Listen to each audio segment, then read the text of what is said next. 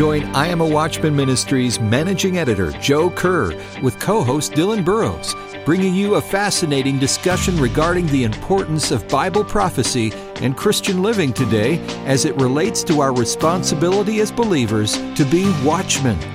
This is A View from the Wall. Welcome to today's episode of A View from the Wall. I'm Dylan Burrows, along with I'm a Watchman managing editor Joe Kerr, and thank you for being with us today. What would you say if I asked you who are the Nephilim in the Bible? Would you be able to answer? Many people cannot, and today's guest has written a comprehensive work on the topic. With us today is Ryan Pitterson, author of Judgment of the Nephilim. Let me tell you a little bit about Ryan as we begin. Ryan is a biblical researcher and writer with an emphasis in ancient Hebrew thought and theology. He received his degree from the University of Rochester and his JD from Columbia University Law School. He resides in the New York City area with his family, and we're glad to have him with us today. Ryan, welcome to the program. Hi, thank you for having me. I'm glad to be on. Yes, well, we're glad to have you, and let's dive right in today. Your work is on the judgment of the Nephilim. It's a comprehensive biblical study of the topic, and using only scripture, we are given a complete picture of the war between two bloodlines, the lineage of the Messiah and the seed of Satan. So I want to begin with your interest in the topic. Ryan, how did you, a law school grad in New York City, become an expert on the topic of the Nephilim? I was uh raised going to church, uh, but at the same time, you know, in my career, my kind of career aspirations, I wanted to go to law school, become an attorney. That was kind of always my, my, my path.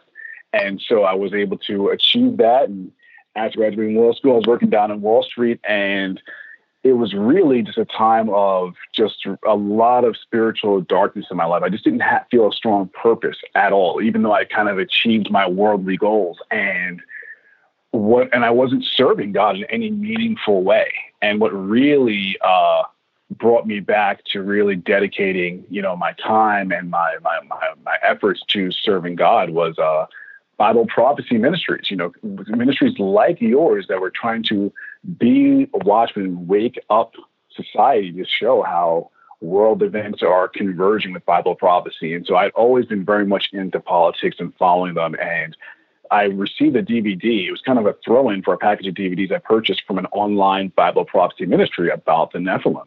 And once I understood the Bible in that context, it really changed, you know, just everything for me.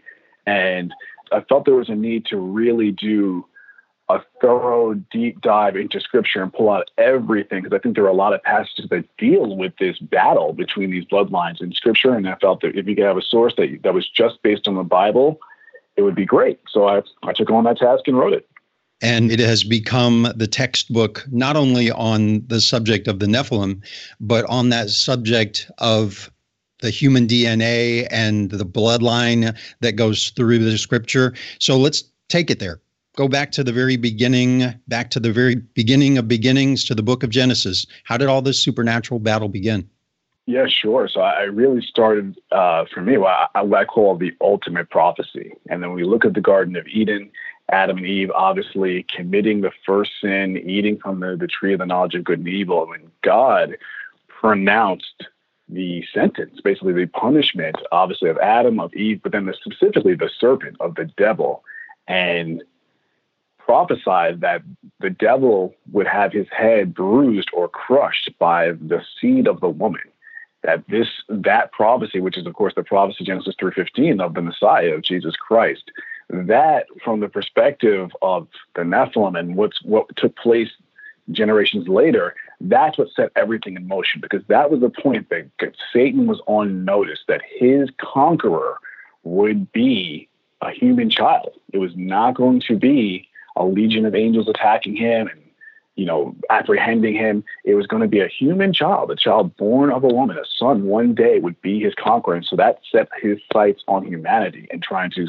stop that birth from either taking place or destroying that child or just ruining the human lineage altogether to prevent that from happening. And we even see an image of this in Revelation chapter 12, of course, where John has this image where he sees the woman with uh, the stars at her head, the moon at her feet, and the dragon coming to just come and destroy her child. I believe that woman's a representation of Israel. I think she's the fulfillment kind of of the vision, the dream that Joseph had in Genesis 27, where he sees his own family, the 12 tribes of Israel.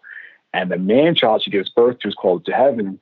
I believe is a representation of Christ, Israel giving birth to the Messiah. And where, what is the devil's agenda? To destroy that child.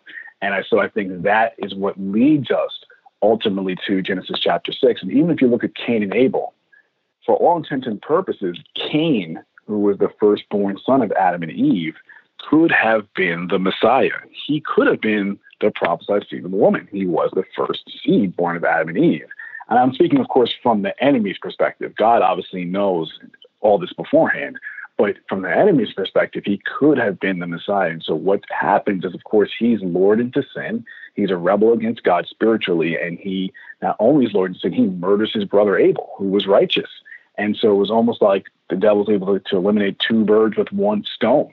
And fortunately, what God did was separate the wicked line of Cain from the rest of the godly line. He, he banishes Cain from Eden altogether, and Cain becomes a fugitive. And that allowed the godly line, the bloodline that would lead to the Messiah, to, to grow and expand. And what did God keep telling Adam and Eve? Be fruitful, multiply.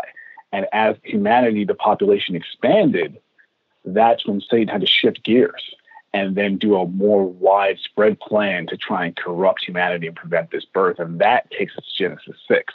And I think that's ultimately why a new plan had to happen where rather than just going one son at a time, Satan wanted to use what I call nuclear bomb to try and corrupt humanity and prevent this. And that takes to Genesis 6 where we're told, of course, the sons of God then enter the picture to take human wives and have them give birth to the Nephilim. Talk about that a little bit because although many of our Watchman community and listeners know what the Nephilim refers to, give us a definition of exactly what you mean when you talk about the Nephilim. Absolutely. So, Nephilim or uh, Nephilim, which is actually an Aramaic term that was borrowed into Hebrew, uh, means giant. And they, the Nephilim were the hybrid offspring of fallen angels and human women. And really, the pivotal passage that really establishes this is, of course, in Genesis chapter 6, when men began to multiply upon the earth, is what we read in Genesis chapter 6, verse 1, and daughters were born unto them. And then we get to verse 2. This is where it gets critical because it says that the sons of God saw the daughters of men that they were fair, and they took them wives of all which they chose. Now, the question turns on who are these sons of God? Are we talking about normal men who are just godly men, so therefore they have the title sons of God, or were they angels? And of course, my belief, based on scripture, is that these were angels. And, and an easy way to know this and get confirmation, there are really two ways we find confirmation in the Old Testament and the New Testament. The first is that when you look at the Hebrew translation of this term, sons of God, which is Benai Ha Elohim in Hebrew, that term is only used in the Old Testament to refer to angels. And we can find these examples in Job chapters 1 and 2. Obviously, we know the story of Job that he's been, there's this contest that's going to ultimately take place that centered on Job's life testing his faith. But the interesting thing about that, when God is speaking to Satan, it says in verse 6 of Job chapter 1 Now there was a day when the sons of God came to present themselves before the Lord, and Satan came also among them. And of course, the Lord says to Satan, Whence comest thou? And they have this conversation. But in verse 6, it sets the setting that this is in heaven. And it says, The sons of God, the Benai Ha Elohim, were there presenting themselves before the throne of God. And there's another example again in Job chapter 2. There's another day in verse 1 where the sons of God came to present themselves before the Lord, and Satan also came among them. So again, we see this confirmation that this is a reference to angelic beings. That's the Old Testament confirmation. Well, this is some fascinating info on the Nephilim of the Bible in Genesis 6. We'll talk more about it in just a moment. Stick with us here on A View from the Wall.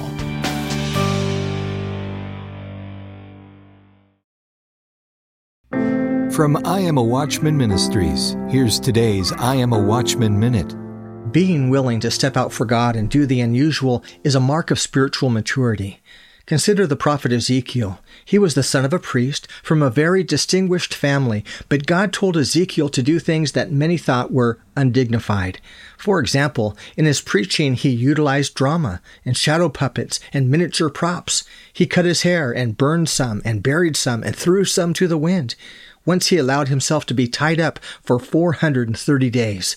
He was radical for God, but also righteous before God. Ezekiel was a watchman, and watchmen faithfully follow God's leading, period.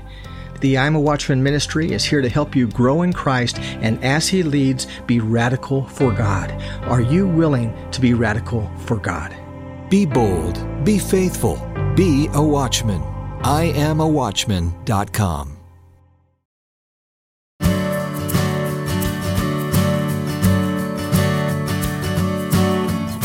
Welcome back to A View from the Wall. We're here with Ryan Pitterson talking about the Nephilim. And before the break, we were talking about how this idea of the sons of God is mentioned not just in Genesis 6, but also in the book of Job, chapters 1 and 2. So, Ryan, as we pick back up in this discussion, explain why this is significant in this discussion about the Nephilim. Yeah, I mean, because this is really, you know, a lot to eat before to even understand or, or take accept this concept as being true and real doctrine, biblical sound biblical doctrine, a lot of it really turns on this phrase "sons of God" and who they were. And so, right. when you look in the New Testament, you'll find the first, I think, principal passage is in the book of Jude, and the book of Jude in verses six and seven. Of course, Jude has one chapter uh, it makes a specific reference to this sin, the sin of fornication that the angels committed in Genesis 6. It's a direct reference to it. It says, The angels which kept not their first estate, but left their own habitation, he, meaning God, hath reserved in everlasting chains under darkness unto the judgment of the great day. Even as Sodom and Gomorrah and the cities about them in like manner, giving themselves over to fornication and going after strange flesh are set forth for an example, suffering the vengeance of eternal fire. So it's directly referring to a group of angels who sinned against God for and what was their sin that just like Sodom and Gomorrah, they gave themselves over to fornication, going after strange flesh, which in this case was human women. So this was a violation. Obviously, it was fornication, a violation of God's genetic order, because you had angels now having children and fornicating with human women, which led to the birth of the Nephilim. So make the connection for us there because you mentioned earlier giants, and the Bible talks about giants many places in the Old Testament and a couple places in the New Testament. How are the Nephilim and the giants of the Old Testament connected? Sure. So the Nephilim are the giants. So uh, you know, going back to Genesis six, that says that they're you know the sons of God to the daughters of men that they were fair. Right in Genesis chapter 6, verse 4 says there were giants in the earth in those days. And that term for giants in Hebrew is Nephilim, Nephilim. So the Nephilim were in the earth. They were the offspring, and they were obviously giant, physically large, supernaturally strong hybrid beings who were just evil and corrupting the world. They were accelerating the corruption genetically and morally and spiritually in the earth. And this was the reason why God had to use such an extreme punishment like the flood. The flood wasn't just God saying humanity is just sinning and I'm just going to wipe them out down, save for eight people. It was a rescue, it was salvation to preserve what was left of humanity that was still purely human.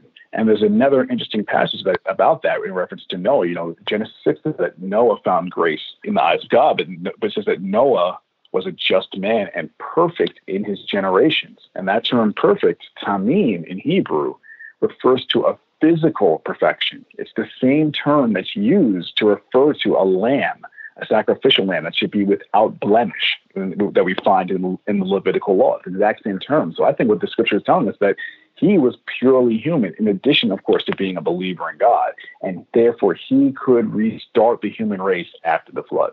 No, that's a great take on it. Uh, I think most people listening are familiar with Goliath and the story of David and Goliath, with Goliath being a giant, but there are other places in the Old Testament. First Chronicles chapter 20 verse 6 talks about a battle that took place at Gath, the same town where Goliath was from, and a huge man with six fingers on each hand and six toes on each foot, 24 in all who was killed during that time. So there are other examples of these giants physically who were the enemies of God's people. But this isn't just in the Bible, is it? There are other stories as well that talk about giants throughout.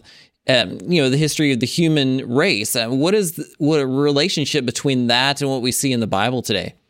Yeah, absolutely. And that's the beauty of scripture because, you know, there's a little passage in Genesis 6 where it says that these giants were the men of renown. So the Bible is acknowledging that when you look at the mythologies, you know, you think about even just Greek mythology, some of the most well known mythology where you have beings like Hercules, Achilles, they are the offspring of a god and a human woman. They are the hybrid offspring. And so this these ancient mythologies that are well known and some not as well known, where you you'll find giants, you'll find hybrid beings. This is all based. It all goes back to this era, Genesis chapter six. It was just the pagan countries. This was their own spin on the account of Genesis six that was handed down over generations, over centuries. And the, the amazing thing is, a lot of what I want to bring out in the book is that you have church fathers, you have theologians, you have pastors, you have laymen, laywomen over centuries who wrote about this, who wrote about the Nephilim, who understood that they were hybrid offspring. They understood that they were giants, that fallen angels married human women, and they're, they're so I wanted to bring out a lot of their writings. And you going back to Justin Martyr, so you're just two generations or so removed from from the apostles of Christ. He wrote that the Greek gods were all a take a just a just a, a, take on Genesis six. And so even back in the you know second century Christianity, they recognized that the tales of gods and goddesses and titans and things of that nature and among the different cultures were all just a spin on what really took place as described in Genesis chapter 6. Oh, that's interesting. I wanted to jump in here and ask a question. In Genesis 7, it talks about this idea that the Nephilim survived the time of the flood, and this idea that there might still be Nephilim giants, not just throughout history, but possibly even in the world today. I mean, what what does that even look like? Is that even possible? Uh, what's the, the reality behind this story here? Yeah, sure. So I think that you know you already pointed out First Chronicles uh, chapter twenty, where you really see the, the, kind of the last in chapter twenty one, where you see the kind of the final mentions of giants in Scripture. Of course, Moses battled giants, uh, Joshua battled giants all through the wars of Canaan, and then ultimately David and his mighty men battled giants. And so I think over time and over generations, the DNA was just less and less prevalent of the giants to where they were no longer mentioned in Scripture. But as we approach the end times, you know, what I look to in terms of could they exist now? Could they return? Is, is an interesting passage in Daniel chapter 2, which of course is with Daniel interpreting the dream of the Babylonian king Nebuchadnezzar uh, that has the various body parts, a head of gold, torso of silver, right. midsection of brass, and then you get to the toes where they're iron and miry clay. In Daniel chapter 2, verse 43, there's this verse that in the, and I believe the toes are, it's a reference to an end times kingdom. It says that they shall mingle themselves with the seed of men. And so I think that passage is a reference to this being attempted once again in the end times, this effort to try and bring the Nephilim back, this return of the sons of God. And of course, we know from the book of Revelation that, like as it was in the days of Noah, in the days of Noah, you had angels openly interacting with humanity. Well, in the end times, in the book of Revelation, the same thing is going to take place. In Revelation chapter 9, the abyss is opened. The exact place that scripture says these angels are imprisoned, it is opened, and you have these beings emerge that are hybrid looking beings. They're, they're called locusts, but they have a face like a man, teeth like a lion, hair like a woman. They're, they're these grotesque beings. And then also in Revelation 12, we're told that Satan and his angels will be cast out of heaven and come to earth. And it says, Woe to the inhabitants of the earth. So, could this happen again in the end times? I think it's going to be attempted. And the ultimate, I think, you know, uh, fulfillment of that, what I'm really researching now is when we look at the Antichrist, who's described as a man and a beast, a beast with the number of a man. He, I believe, could be the ultimate fulfillment as the seed of the serpent prophesied in Genesis 3.15. Well, that's fascinating. And we definitely want to look at how this connects with the end times. And we'll do that right when we come back after this break on A View from the Wall. Wars, rumors of wars, pestilence, disasters violence, immorality, and political corruption. Is there any hope? The answer is yes, but how can you know? Plan now to attend the Hope for Our Times conference June 28th through the 30th in Indian Wells with over 15 world class speakers, including Pastor James Cadiz. We're not of those people that are going to be overtaken like a thief. Jan Markell. Things are all falling in place, and that's the good news. Dr. David Reagan. God has used this nation, our wealth, and our ingenuity to put the gospel out all over the world. And Pastor Jack Hibbs. When you get together with the Lord in these last days, expect Him to speak to you. Reserve your spot for this powerful conference, the Hope for Our Times Conference, June 28th through the 30th in Indian Wells. Log on to hopeforourtimes.com. A limited number of rooms at the Hyatt Regency have been reserved at a special rate, so log on today at hopeforourtimes.com. hopeforourtimes.com.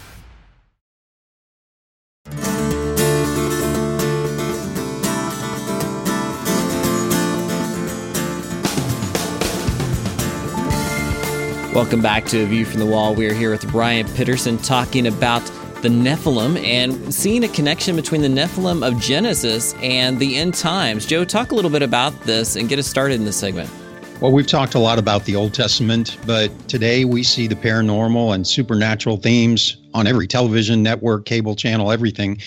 The world's fascinated with the demonic, and in some of the shows, demons aren't even portrayed as demonic. They're let's just say it, they're heroic. Uh, evil isn't evil. So, how does the world get so fascinated with that now? How should Christians treat that theme? And is that something that the enemy's using to prepare us to just kind of swallow this whole lie when the Nephilim show up again? Yeah, Satan is going to mimic God in every aspect. So, like we plant seeds of the gospel, the the enemy is planting seeds of of his false message, of his deception, that's going to lead to the grand delusion, right? The, the acceptance of Antichrist as Messiah. And so when you look at pop culture and you have shows, you know, like Supernatural, where with the hero, there's a Nephilim who's the son of the devil, or a show like Lucifer, where Lucifer is the sympathetic figure, we're being prepped and society is being prepped to be fascinated by the occult, by the devil, by demons. And I think that it's established. I think biblically, uh, what I really try to establish in, in, the book, in Judgment of the Nephilim, is that the demons themselves are the spirits of the fallen giants. And a lot of what they do is trying to lure humanity into idolatry, into paganism, which we see all stated throughout Scripture. I mean, it says even in the end times that men will teach doctrines of demons. In Revelations chapter 16, you have the Antichrist and the false prophet and the devil releasing demons that are as frogs that that lure the leaders of the earth to come fight the battle of Armageddon. So demons kind of play this function of deceiving us and leading us to false worship. And I think that's a lot of what's taking place with the entertainment. And so, how is it going to play out in the end times? I think that as we get more for a society, unbelieving society, moves away from God, they're going to be open to accepting all sorts of things because we know from Scripture these fallen angels are going to come back on earth and manifest. But how are they going to present themselves? They're going to they may say they're aliens. They may say that they are they're the true good angels. There's going to be some deception tied to it. And the more society is prepared for that and getting into a cult in the new age, the easier it's going to be to deceive because ultimately those beings are going to point to the Antichrist and say, well, this is your Messiah. And of course, that's the grand delusion that society is going to fall for. Yes, well, in the end times, there's going to be this judgment of the Nephilim, uh, maybe somewhat combined with the Armageddon story, but the way you've written the account, it's more than just a story of God's justice. Explain a little bit how we can see the gospel and the judgment of the Nephilim as we look at the broader picture of Scripture. absolutely. So, the book really begins and ends with Jesus Christ. This is what it was all about. It was about the seed of the woman, and and yes. what I think we when you examine the numerous role, there are so many passages in Scripture that deal with the giants and deal with this ongoing battle. Time and time again, God is the one intervening directly to save humanity, whether it's the flood whether it's going before the Israelites when they battled King Og of Bashan, another giant, whether it was in Canaan when God brought down the walls of Jericho in a, in a land that was full of giants of Nephilim.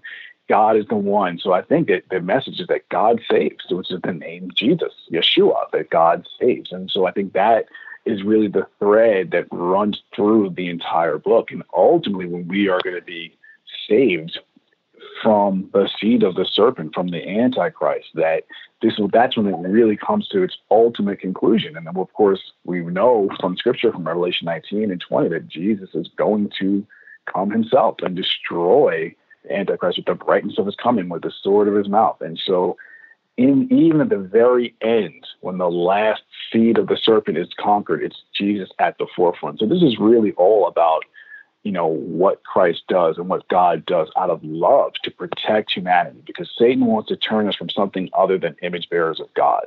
And I think even when you look at the mark of the beast and the efforts that are going to take place in the end times to corrupt our genetics once again, it's about making us something other than image bearers of God so we can be disqualified from salvation. But God, of course, is going to rescue us and we put faith in him and trust in Christ and we are have our eyes open, we won't accept that and God will save us from that preserve us so we can be perfected in Him.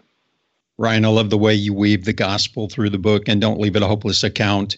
There are times where it looks like these days, it looks like the enemy's winning, but we know it's not over yet.